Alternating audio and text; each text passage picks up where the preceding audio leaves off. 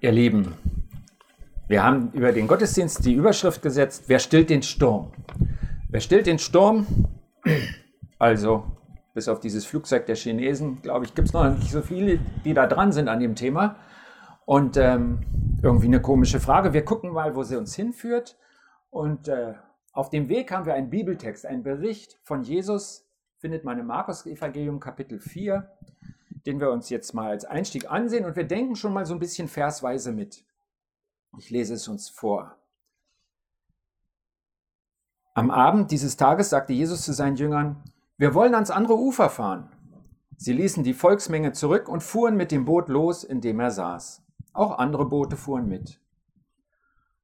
Und hier müssen wir schon aufpassen, dass wir nichts Wichtiges überlesen, weil da stand etwas ganz Wichtiges. Wenn man mal genau drauf schaut, sieht man, Jesus sagt etwas und die Jünger tun es. Und das war damals eigentlich ganz einfach, weil sie waren ja mit ihm zusammen. Und wichtig ist es, weil das auch heute noch wichtig ist. Weil es auch heute noch das Prinzip ist, wie Christsein funktioniert. Denn wir haben einen lebendigen Gott, der redet. Wir feiern das, dass wir nicht eine Tradition oder ein, ein Bildnis haben, sondern einen lebendigen Gott in unserer Mitte, der nach wie vor redet, der zu uns spricht in unser Herz, in unser Leben. Und da ist es dann dieselbe Sache. Gott sagt uns etwas, Jesus sagt uns etwas und er freut sich, wenn wir es tun. So wie die Jünger hier. Also, sie ziehen gemeinsam los. Ich lese weiter. Dann kam ein starker Sturm auf. Die Wellen schlugen ins Boot, sodass es schon voll lief. Was mir hier aufgefallen ist, etwas, was ich gar nicht so doll mag, auch mit Jesus kommt man in Stürme. Ich merke, dass der Wunsch eigentlich ist, ach Gott, bewahre uns doch immer. Und wir haben ja ähm, im Vater unser auch diese Zeile, sondern bewahre uns vor dem Übel. Also das, das bete ich mit Inbrunst. Ich denke mir, nö, das will ich eigentlich gar nicht. Aber ich stelle fest, das ist nicht immer Gottes Plan. Offensichtlich nicht immer. Nicht mit seinen Kindern. Hier nicht, mit den Jüngern, die in diesen Sturm kommen, obwohl sie das tun, was Jesus sagt. Später auch nicht. Ich habe mal so geguckt in der Bibel, und äh, der Paulus, der berichtet den Korinthern an einer Stelle, ich bin dreimal in Schiffbruch geraten. Also hat er ihn auch nicht bewahrt vor dem Übel, weil Schiffbruch ist ja irgendwie mindestens mal aufregend, wahrscheinlich lebensgefährlich und auch nicht das, was man sich wünscht. Dreimal. Und heute auch nicht. Ich denke an die Flutkatastrophe. Ich habe jetzt die Woche gehört, eine Gruppe von Studenten in in Tabor, das ist die theologische Ausbildungsstätte, wo ich vor vielen Jahren auch die Ausbildung gemacht habe. Die waren elf Tage in Aachen mit den Absolventen des zweiten Semesters Theologie und haben da geholfen. Und sie sagen, ah, die, der Bedarf ist immer noch groß, aber die, die Helfer lassen nach, weil es einfach aus dem Fokus der Menschen kommt. Und ich weiß auch von Christen, die davon betroffen sind. Man denkt ja so, das war Rheinland-Pfalz und Nordrhein-Westfalen, dann hat man was von Bayern gehört, da irgendwo Berchtesgaden und so. Aber auch in Unterfranken gab es Unterschwemmungen. In Höchstadt weiß ich, wie die Flut sehr schnell und unvorbereitet in ein gerade erst renoviertes Gebäude einer Gemeinde geflossen ist. Christustreff heißen die, eine Gemeindegründung. Das Wasser stand viele Stunden 30 bis 40 Zentimeter hoch und daneben war eine kleine Einliegerwohnung. Das war Teil ihres Konzepts, wie sie die Gemeindegründung finanzieren wollen und die Wohnung ist unbewohnbar. Und äh, Gott bewahrt uns nicht vor Stürmen. Das ist was ganz Praktisches. Das merken wir bis heute. Und das steht in der Bibel, das zieht sich offensichtlich so durch. Wir lesen weiter. Jesus schlief hinten im Boot auf einem Kissen.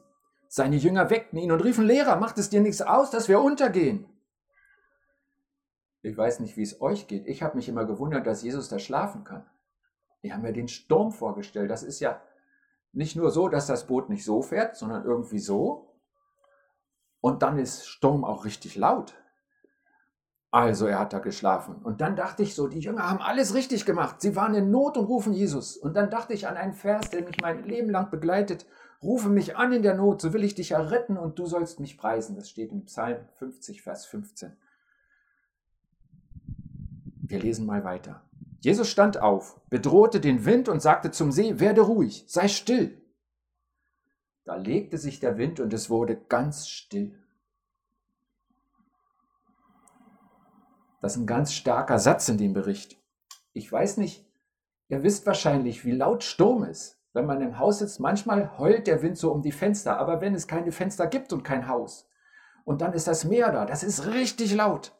Und plötzlich ist es ganz still. Und niemand hat damit gerechnet. Ist die Situation, die wir hier nicht lesen, genau wie in deinen und meinen Stürmen? Der Sturm ist real. Jesus ist irgendwie im Boot, aber unsichtbar. Schläft er vielleicht? Und du und ich, wir kämpfen? Und die Frage ist einfach, rechnest du damit, dass Jesus wunderbar eingreifen kann? Bittest du ihn darum, dass er es tut? Oder kämpfst du im Grunde alleine, obwohl Jesus irgendwo in deinem Leben ist? Hier hören wir, Jesus stand auf, bedrohte den Wind und es wurde still. Wir lesen weiter. Jesus fragte die Jünger, warum habt ihr solche Angst? Habt ihr immer noch keinen Glauben? Aber die Jünger überkamen große Furcht. Sie fragten sich, wer ist der eigentlich? Sogar der Wind und die Wellen gehorchen ihm. Es ist also ganz still. Das Wasser ist noch im Boot, was reingeschwappt ist. Alle sind nass, aber niemand achtet darauf, denn fassungslos sehen sie auf das, was gerade geschehen ist. Und am Ende loben sie nicht Jesus und seine große Retterkraft, sondern sie fürchten sich. Dieser Jesus ist so gar nicht berechenbar, nicht fassbar. Das macht ihnen Angst. Und wisst ihr was? Manchmal glaube ich, wir sind wie die Jünger. Und wir haben, haben wir vielleicht die Tendenz, die Wunder von Jesus klein zu reden, weil sie uns im Grunde Angst machen. Und wir denken, der Tote, den Jesus auferweckte, der war vielleicht gar nicht tot.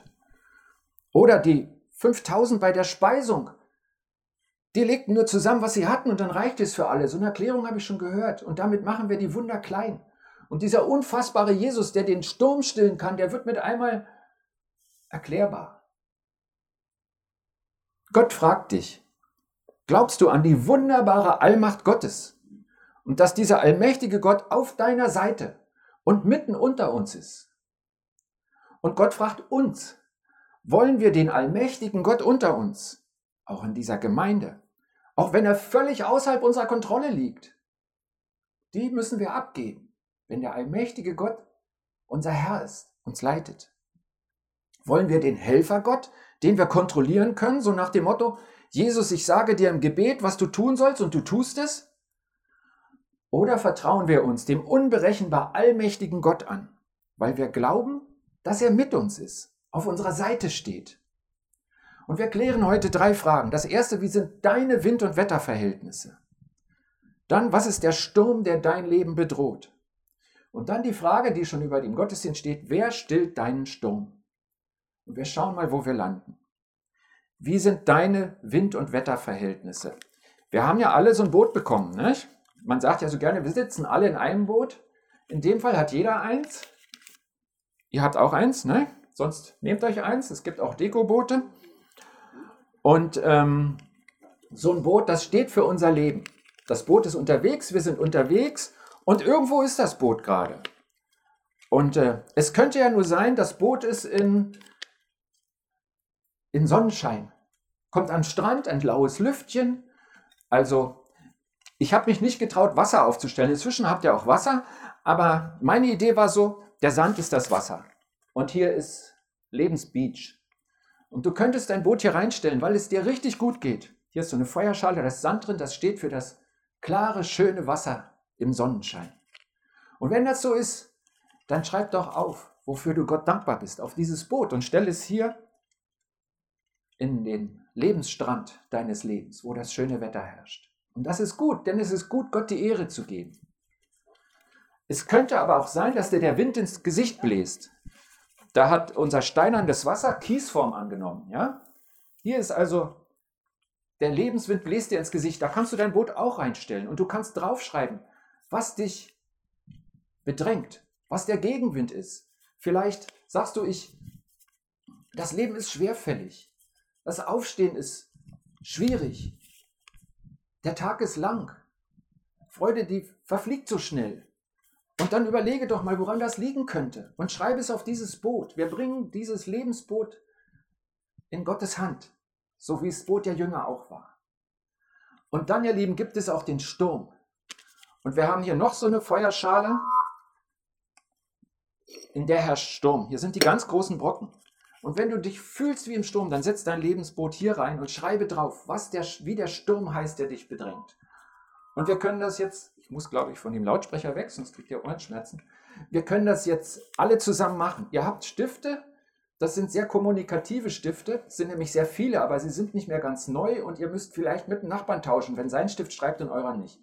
Also schreibt drauf, was euch bedrängt. Ich gebe euch mal ein Beispiel. Ich habe gemerkt, für mich ist das Thema Bau so eine Sache, wo ich in die Gegenwindsituation komme, wo ich sage, Mann, ist die Verantwortung groß. Und an dem Thema Bau hängt das Thema Finanzen. Und ich muss sagen, da zieht mich die Gemeinde richtig mit. Ich habe so viele getroffen, die gesagt haben, wenn wir einig sind, dann schenkt Gott auch das Geld. Und im Moment werde ich diese zwei Sachen draufstreben, Bau und Finanzen, und werde es für mich persönlich in den Beat stellen, weil ich wirklich glaube, dass Gott mit uns ist. Überlege, was ist deine Lebenssituation? Was sind deine Wind- und Wetterverhältnisse? Schreib was auf. Und wenn du willst, du musst es natürlich nicht. Ich habe die Corona-konform weit auseinandergestellt. Du kannst das Boot in die Situation setzen, wo du bist. Und wir schauen dann weiter, wie das in Gottes Gegenwart weitergeht mit meinem Lebensboot. Ihr könnt was schreiben, wenn ihr möchtet.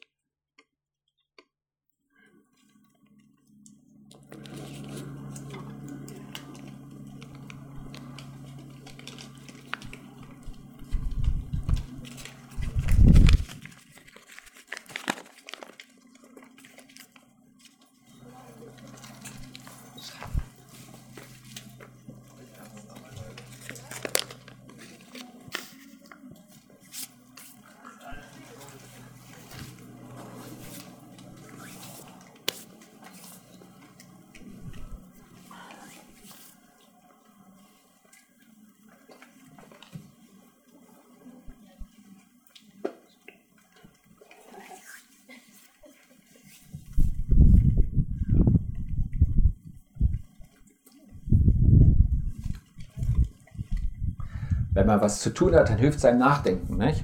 Wie ist das eigentlich in meinem Leben? Mit meinem Lebensschiff?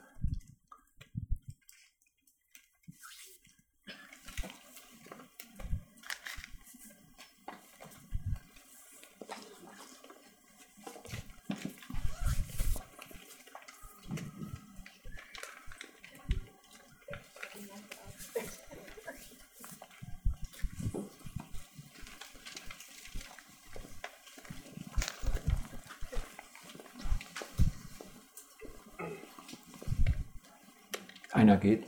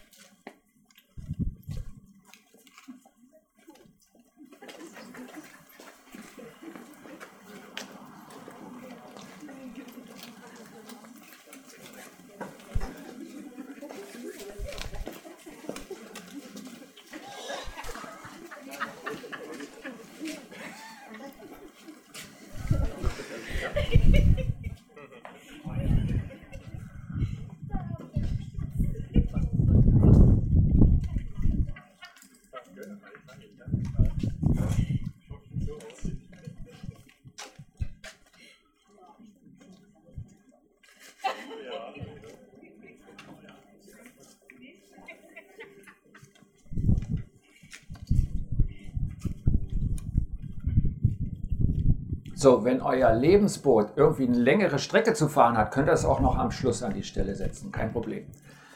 Vielen Dank fürs Mitmachen. Und ähm, jetzt schauen wir mal auf diese Schiffe. Ehrlich gesagt, ich habe mir gedacht, die eine Schale ist viel kleiner. Und dann habe ich so gedacht, wir hatten keine vollgelaufenen Keller und Erdgeschosse. Ich mache die, die Brockenschale am kleinsten und es ist aufgegangen. Freut mich für uns. Danke Gott, dass die Schale nur wenige Boote hat. Manchmal sieht man es an den äußeren Umständen ja auch nicht, was der innere Sturm mit mir macht. Also die Frage, die wir jetzt verfolgen wollen, was ist der Sturm, der dein Leben bedroht? Und dann könnt ihr sagen, das haben wir doch gerade aufgeschrieben. Aber da gibt es auch noch eine geistliche Komponente dafür. Es gibt nämlich geistlich gesehen zwei verschiedene Ursachen für Sturm.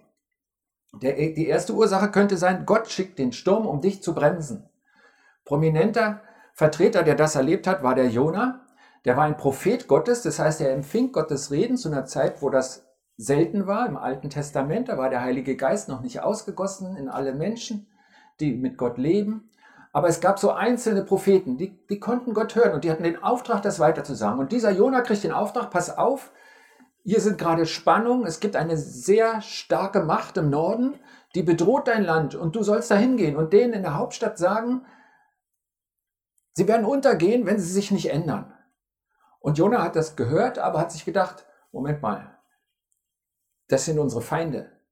Und wenn ich da hingehe und sage das, und die merken meinen Akzent und die merken, ich bin von da, ich glaube, da riskiere ich mein Leben. Außerdem, wenn die dann umkehren und werden nicht bestraft, die sind doch unsere Feinde, das ist doch gut, wenn die bestraft werden. Also hat, ist Jonas zum Hafen gegangen, das war damals das gängige Verkehrsmittel, wenn man schnell ankommen wollte, hat aber nicht ein Schiff genommen nach Ninive, so hieß die Hauptstadt, sondern nach Spanien. Dachte weg hier. Und, und, und nicht nur weg von irgendeinem Platz, sondern auch weg von Gott. Und dann hat er sich in dieses Schiff gesetzt, bezahlt, eingestiegen und hat gesagt, lasst mir die Ruhe. Und, ähm, und dann kam dann Sturm. Und die Bibel sagt uns, Gott schickt den Sturm. Und die, die Leute kriegen Angst, weil der Sturm schlimm ist und weil er nicht aufhört. Und dann sagt der Kapitän, wir sind hier aus verschiedenen Nationen und jeder betet dann einen anderen Gott. Jeder soll mal seinen Gott bitten, dass der Sturm aufhört. Und es hilft überhaupt nichts. Und dann rennen sie im Boot rum und überlegen, was sie noch rausschmeißen können, weil ein leichteres Boot weniger gefährdet war bei, in dieser Situation. Und dann sehen sie, da pennt doch einer. Und dann wecken sie ihn und sagen, hey du Passagier, kannst du nicht auch zu deinem Gott beten? Und das war Jona. Der hat geschlafen. Und Jona sagt, hey, ich weiß, warum der Sturm da ist. Ich weiß auch, wie er den auskriegt. Werft mich ins Meer und es wird ruhig sein. Kapitän guckt ihn an und sagt, ich, ich bringe dich doch nicht um. Nein, lasst uns Mühe geben. Und, und sie haben sich gemüht und es wurde immer schlimmer.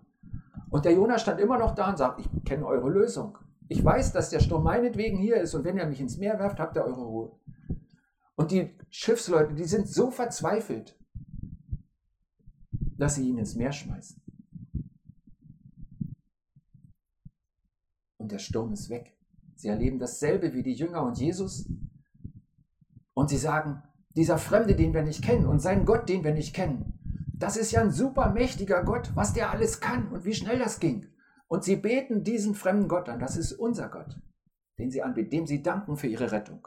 Also, da sind ja auch Menschen im Sturm und mittendrin schläft einer. Bei den Jüngern ist es Jesus, der fest im Willen Gottes steht. Und hier ist es Jona, der in Depression und Flucht versucht, seiner Wirklichkeit zu entkommen. Wie endet der Sturm für Jona? Gott lässt ihn nicht ertrinken. Die Bibel berichtet, er schickt ein großes Schiff, der verschluckt ihn. Schiff, ja, ich bin bei Fischen, Entschuldigung. Ich muss wahrscheinlich mal diesen, kennt ihr den? Fischers Fritz frisst, also wenn ich so ein bisschen unter Adrenalin stehe, habe ich keine Chance, dann stolper ich.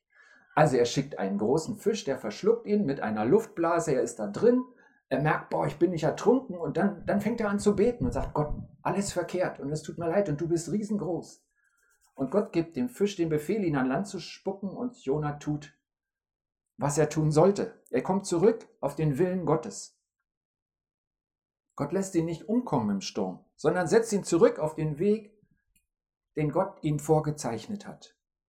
Und die Frage an uns lautet, könnte das auch der Grund sein für den Sturm oder den Gegenwind, in dem du steckst?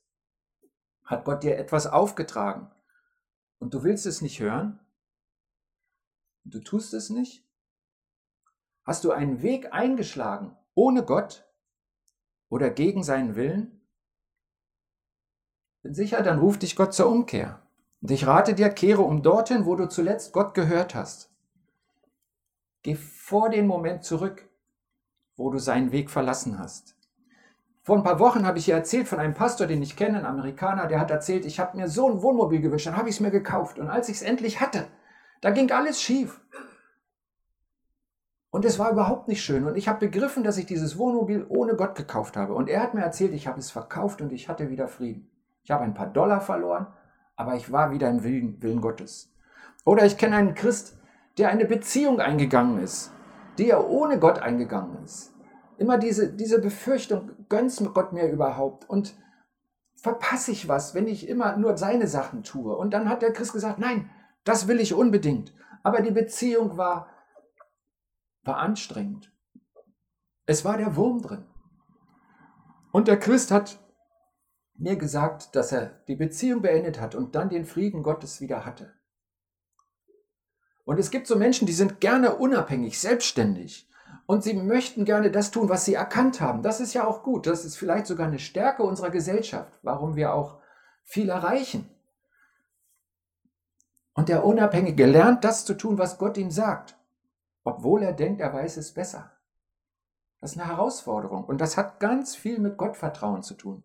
Praktisch gelebtes Gottvertrauen. Christsein ist so praktisch und hat so viel damit zu tun, ob du tust, was er sagt. Glaube neu, dass Gott dein Bestes will und vertraue dich ihm an, konsequent, auch in den Bereichen, wo du ihn bisher aus deinem Leben ausgeschlossen hast. Denk an die Jünger. Jesus sagt, wir fahren über den See und sie fahren. Vielleicht haben sie schon dunkle Wolken in Fahrtrichtung gesehen. Sie waren ja Fischer, sie kannten den See, aber sie sind gefahren.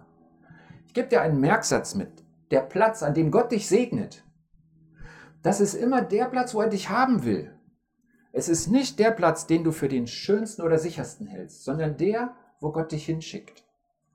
Der Platz, an dem Gott dich segnet, ist immer der, wo er dich haben will. Also, eine Ursache für den Sturm könnte sein, Gott schickt den Sturm, um dich zu bremsen. Die andere Ursache könnte sein, du bist im Willen Gottes und der Teufel schickt einen Sturm. Und wenn du das erlebst, dann schnüre das Glaubensbasispaket. Kratze all dein Glauben und dein Vertrauen zusammen und bringe es Gott. Stütze dich darauf, dass er allmächtig ist, immer bei dir ist und dich nie alleine lässt. Das hat er zugesagt. Deswegen ist die Bibel so wertvoll. Das kann man nachlesen. Und wenn der Zweifel kommt, nein, aber Gott hat es aufschreiben lassen. Es, ist mir zugesagt. Stelle dich auf seine Zusagen wie diesen Vers, den ich schon erwähnt habe, rufe mich an in der Not, so will ich dich erretten und du sollst mich preisen. Und Gott wird mit dir sein. Paulus hat die dreimal Schiffbruch überlebt. Und einige von uns sind schon durch Stürme gegangen. Die Steffi hat, ähm, irgendwo ist sie, die Steffi hat letzte Woche hier im Gottesdienst erwähnt, dass sie vor sechs Jahren eine OP am offenen Herzen hatte und wie sie da Gott erlebt hat. Einige von uns kennen Stürme, schwere Krankheiten, schlimme Schicksalsschläge, schwere Zeiten. Und einige können bezeugen, Gott hat mich nie alleine gelassen. Er hat es gut gemacht. Ralf Schmidt, der von seiner Krebserkrankung erzählt hat. Und wisst ihr was? Dieser Gott wird sich nichts ändern. Er wird sich nicht ändern. Er ist auch mit dir. Auch in deinem Sturm. Er weiß den Weg, den du gehen kannst. Er sieht für dich das Ziel, wenn du es nicht mehr siehst. Einer der Namen von Jesus ist Immanuel. Und das heißt übersetzt Gott mit uns. Das ist Gott. Und jetzt kommen wir zu dieser komischen Frage, wer stillt deinen Sturm? Wir haben ja gehört, Jesus stand auf, bedrohte den Wind und sagte zum See, werde ruhig, sei still. Und da legte sich der Wind und es wurde ganz still. Und Jesus fragte die Jünger, warum habt ihr solche Angst? Habt ihr noch immer keinen Glauben? Es ist ja irgendwie eine erstaunliche Frage von Jesus. Ich dachte mir, die haben doch eigentlich alles richtig gemacht. Sie sind in Not, sie rufen Jesus nach Psalm 50, 15 und er rettet sie. Warum tadelt Jesus ihren Glauben? Was hätten sie besser machen können? Geht es ihm um die Angst? Hätten sie ihn ohne Angst wecken sollen? Ist es das? Oder soll, wollte Jesus ihnen etwas anderes beibringen? Ich weiß nicht, ob es euch aufgefallen ist, aber Jesus hat von Anfang an die Leute, die mit ihm unterwegs waren, die ihm nachfolgten, die ihn als Lehrer angenommen haben, die hat er gelehrt, selbst aktiv das zu tun, was er auch tat. Bei der Speisung der 5000 sagt er, gebt ihr ihnen zu essen. Und sagen sie, können wir nicht. Dann sagt er, ruft, zu, sammelt zusammen, was ihr habt. Dann lässt er es sie austeilen. Oder als Jesus die zwölf Jünger, seinen Kern, aussendet. Wenn man sich das mal durchliest in Matthäus 9, dann heißt es, Jesus zog umher und war in allen Städten und Dörfern, hat gepredigt und hat jede Krankheit und jedes Gebrechen geheilt. Und dann sagt er zu den Jüngern, ah, die Ernte ist so groß, es sind weniger Arbeiter, bittet den Herrn, dass er Arbeiter aussendet. Und gleich im nächsten Satz heißt es, er ruft die, ruft die zwölf Jünger, gibt ihnen Vollmacht über unreine Geister, damit sie jede Krankheit austreiben und jedes Gebrechen heilen können. Die machen genau dasselbe, was Jesus auch macht, gemacht hat. Sie haben es bei ihm gesehen und er schickt sie los, damit sie es auch lernen. Jesus hilft. Jesus geht voran. Jesus hat die Macht. Aber er nannte seine Nachfolger Jünger. Und das ist ein bisschen schade, dass in unseren Bibeln dieses altmodische Wort steht, denn das heißt eigentlich Schüler. Das sind einfach Schüler. Und der Christ ist ein Schüler von Jesus. Wir lernen von ihm. Jesus lehrte seine Jünger. Er lehrt uns, die gleichen Dinge zu tun wie er selbst. Und jetzt kommt eine herausfordernde Frage an uns alle. Was ist, wenn es meine Aufgabe ist, den Sturm in meinem Leben im Namen Jesu zu bedrohen? Wenn ich mir die Bibel angucke und unsere Leben, dann glaube ich nicht, dass das in jedem Fall ist. Als die Steffi noch mal kurz wach war und kurz vorm OP-Tisch war, weiß ich nicht, ob das ihre Aufgabe war. Ich glaube nicht. Wenn das so einfach wäre, man könnte es immer verhindern, Paulus wäre niemals in die drei Schiffbruch geraten. Er hätte das gesagt, habe ich mir erzählen lassen von den Jüngern, mache ich auch, Sturm ist weg. Aber es gibt die Situation, und da frage ich dich einfach, weißt du, was Gott gerade mit dir durchmacht, wo er gerade mit dir hin will? was die Lektion ist, die du als sein Schüler lernen darfst. Der Sturm bei den Jüngern wurde vom Teufel gesandt, um sie vom Willen Gottes abzuhalten. Jonas Sturm wurde von Gott gesandt, um ihn in den Willen Gottes zurückzubringen. Einige Menschen stehen Stürmen gegenüber, weil sie nach links gingen, als Gott nach rechts ging. Und Gott schenkt einen Sturm der Gnade, um sie zurückzubringen. Andere stehen Stürmen gegenüber, weil sie in der Mitte des Willens Gottes sind. Und Gott mag den Sturm nicht, aber er will dich trainieren, auf Jesus Bild hin zu wachsen und die Dinge zu tun, die Jesus auch getan hat. Ich frage dich, was hast du schon mit Gott erlebt? Hat Gott deinen Glauben trainiert? Was ist an Gottvertrauen gewachsen? Ich bin mir ganz sicher, wenn Gott will, dass du den Sturm stillst, hat er dir vorher Gelegenheiten geschenkt, um ihm zu vertrauen. Gott will immer dein Bestes. Und dein Bestes ist es, nah bei Jesus zu sein und ihm immer ähnlicher zu werden. Gehe Schritt für Schritt mit Gott, er führt dich einen guten Weg. Aber das Ziel ist für Gott nicht einfach durchkommen, bis du im Himmel bist. Das steht an keiner Stelle in der Bibel. Das ist zwar sein Ziel, aber das ist ihm zu wenig. Er möchte, dass wir wachsen auf ihn hin, auf Jesus. Einmal die ganz konkrete Frage, freust du dich, dass Jesus in dir ist? Was macht er denn da? in dir. Wir lesen im ersten Johannesbrief, der Sohn Gottes ist erschienen, um die Werke des Teufels zu zerstören. Ich befürchte, dass wir tief in uns Angst vor Jesus haben, wie die Jünger, vor seinem Anderssein und dass er das in mir und auch mit mir tun könnte, das, was ich nicht begreife und nicht steuern kann. Und Gott weiß das auch. Er hat es bei den Jüngern gesehen und er kennt dich und mich. Und wie begegnet Gott unserer Angst? Mit seiner Liebe. Denn in der Liebe ist keine Angst. Die Liebe treibt die Angst aus. Je mehr wir von seiner Liebe sehen, empfangen und annehmen, umso mehr wird die Angst vor Gott verschwinden und unser Gottvertrauen wird wachsen. Und wir stehen Gott nicht im Wege, wenn er vielleicht durch dich, durch uns große Dinge tun will. Also, wer stillt Sturm, den Sturm in deinem Leben? Die Antwort ist, es ist immer Gott. Es ist immer Gott. Vertraue ihm. Und wenn du ohne ihn gegangen bist, dann kehre zu ihm zurück. Und wenn du in seinem Willen lebst, er wird deinen Sturm überwinden. An ihn darfst, an ihn sollst du dich immer wenden. Er ist der Gott, der gerne hilft. Und schaue auf dein Leben. Könnte es sein, dass Gott den Sturm gerade dazu nutzen will, damit du ihm ähnlicher wirst, damit du seine Taten tust? Gott führt dich und mich und uns einen guten Weg. Und er hat viel mehr mit uns vor, Gutes, als wir denken. Ich bete. Ich danke dir, dass wir dir, dem allmächtigen Gott, gegenüberstehen. Vater, Sohn und Heiliger Geist. Ich habe noch nicht alles erfasst, was das bedeutet. Aber ich sehe, wie aufregend es ist, mit dir unterwegs zu sein. Und wenn du ein Wunder tust, dann will ich keine Angst haben, sondern ich will mich freuen, wie groß du bist. Und wenn du mir eine Aufgabe gibst in deinem Namen, will ich keine Angst haben. Und ich danke dir, dass du so gnädig bist und so barmherzig und unsere Ängste kennst und uns hilfst, dass wir wirklich wachsen.